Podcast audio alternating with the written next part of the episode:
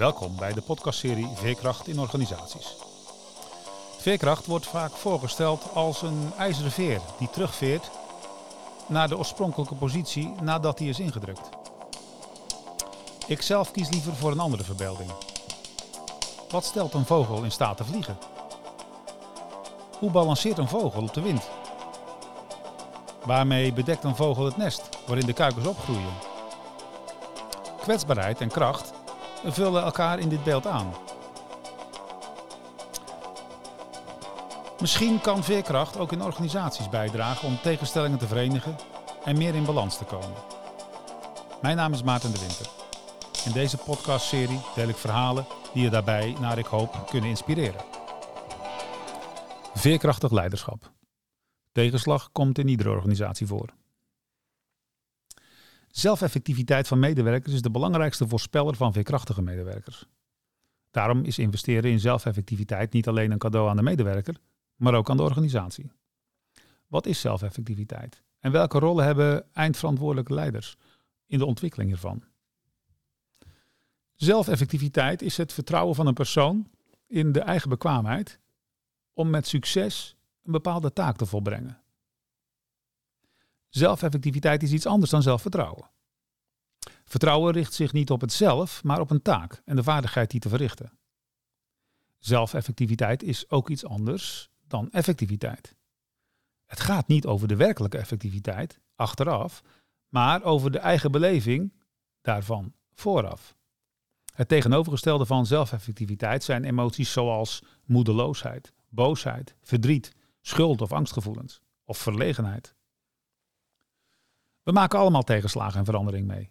Als een plan in duigen valt, verklaart iemand zelfeffectiviteit voor een belangrijk deel of die met hernieuwde inzet of juist met vertwijfeling en apathie reageert. Zelfeffectiviteit is beïnvloedbaar en kan toenemen of juist afnemen bij succes respectievelijk falen.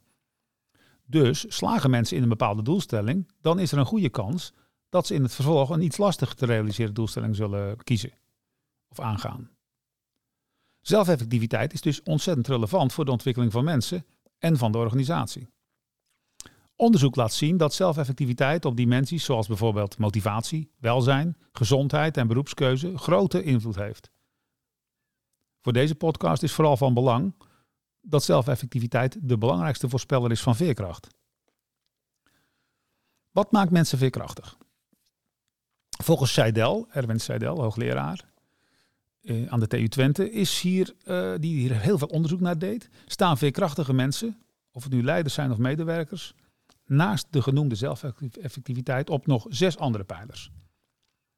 Ze hebben een heldere kijk op en een diepgaand begrip van wat ze kunnen doen om de samenleving, samenleving te verbeteren.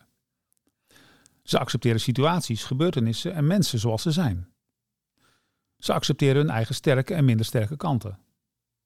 Ze zijn vooral oplossingsgericht. Ze leren van ervaringen en ze communiceren tenslotte effectief met elkaar en hun omgeving, juist bij tegenslag. Wat voor mensen en leiders geldt, geldt volgens Seidel, en ik ben het met, en met hem eens, ook voor organisatieculturen. De zeven pijlers van Seidel, met zelfeffectiviteit als de belangrijkste, heeft voor mij inspirerende samenhang. Ik heb mijn professionele ervaringen daarom eens bekeken door die bril. Ik werk vaak aan het vergroten van overzicht, inzicht en invloed, onafhankelijk van het niveau. Of het nu het individu is, of het team, of de organisatie, of het vraagstuk wat op tafel ligt. Medewerkers kunnen geen helpende invloed uitoefenen zonder inzicht. En inzicht zonder overzicht is een gevaarlijke illusie. Ik moest eens denken aan een opdracht bij een bijzonder high-tech productiebedrijf. Ze waren de beste werkgever van Nederland in 2016. Misschien wel juist doordat ze steeds op zoek zijn gegaan naar mogelijkheden om de organisatie te verbeteren. Ik zal je er iets over vertellen. Het is een Nederlandse organisatie met een rolmodel binnen de multinational. Maar ook hier bestaan, net als in iedere organisatie, tegenslagen, druk en stress. Eindverantwoordelijk leidinggevende raakten ervan overtuigd dat er mogelijkheden zijn om oplossingsgericht met werkdruk aan de slag te gaan. Ik beschreef die casus in mijn eigen leringen daaruit in een artikel Echt leren nee zeggen. Dat vind je op het platform Lerende Leiders. Niet het toegenomen overzicht en inzicht maakte tot mijn verrassing het verschil, maar juist de perceptie van toegenomen eigen invloed. Als ik het artikel nu teruglees, dan denk ik, zij ontwikkelde zelfeffectiviteit. Welke rol heeft de eindverantwoordelijke in deze? Eindverantwoordelijk leidinggevenden kunnen op veel verschillende manieren aan zelfeffectiviteit in organisaties werken. Belangrijk is dat de medewerker eigen positieve ervaring op kan doen. In de rol van coach kun je medewerkers met zelfvertrouwen en positieve verwachtingen in de actiestand zetten.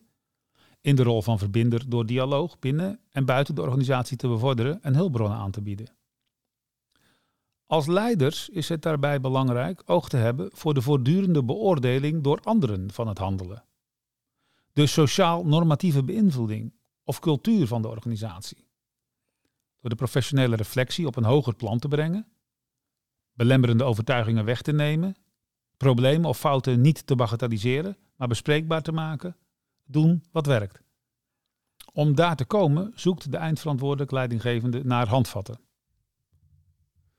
In een artikel van Harvard Business Review geeft Everly vier concrete aanbevelingen die op deze rollen aansluiten.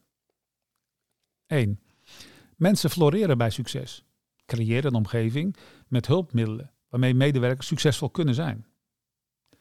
Mensen leren van anderen. Stimuleer formele en informele professionele leeromgeving. Introduceer jonge medewerkers bijvoorbeeld in succesvolle werkgroepen om hen sneller succesvol te laten zijn. Stimuleren, ondersteunen en mentorschap zijn cruciaal. Persoonlijke aandacht is een belangrijke beïnvloedingsmogelijkheid voor veerkracht. En tenslotte vier, werkdruk en stress hanteerbaar maken is cruciaal. Het aanbieden van leerprogramma's hierin verhogen de productiviteit, verbeteren de kwaliteit, verminderen verzuim en verbeteren de gezondheid van medewerkers. Zie voor een beschrijving van de resultaten, zoals de productiviteitsverbetering en de samenwerking, mijn artikelen Veerkracht in organisaties. Dat vind je op het HR-platform. Hoe voeden eindverantwoordelijk leidinggevende een sterke organisatiecultuur? De invloedrijkste natuurkundige en beïnvloeder op het gebied van moraal van de vorige eeuw, Albert Einstein, gaf al aan dat je een vraagstuk niet kunt oplossen met een manier van denken die het heeft veroorzaakt. Leiders die het belang van zelfeffectiviteit en veerkracht inzien, zullen daaraan ruimte, tijd en budget geven. Het hanteerbaar maken van werkdruk en stress zijn daar ook voorbeelden van, met in mijn ervaring veelvuldig onderschatte productiviteitseffecten en die het voorbestaan van een organisatie kunnen bepalen. Als het vertrouwen in eigen kunnen weg is, speel je een verloren wedstrijd. Experimenten, experimenteren met ruimere kaders, geeft onderschatte kansen om de veerkracht van de organisatie met zijdelspijlers te vergroten. Hier staan eindverantwoordelijk leidinggevenden in hun rol van beslisser. Wacht daar niet mee. Houd die experimenten wel klein, doelgericht. Objectiveer resultaten. De cultuur draagt dan de beslissing en de leider kan loslaten. Zulke leerexperimenten hebben een grotere kans van slagen wanneer ze de resultanten zijn van samenwerking tussen mensen uit verschillende generaties, met verschillende geslachten, inzichten en inbreng van nieuwe kennis van buiten.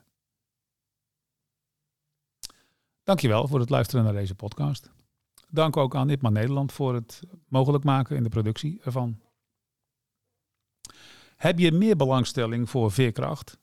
Meld je dan aan bij de LinkedIn-groep Veerkracht in Organisaties. Daar vind je meer informatie, netwerk en activiteiten. Of kijk eens op www.veerkrachtcollege.nl voor mogelijkheden voor je eigen groei rondom dit thema. Dankjewel en tot een volgende podcast.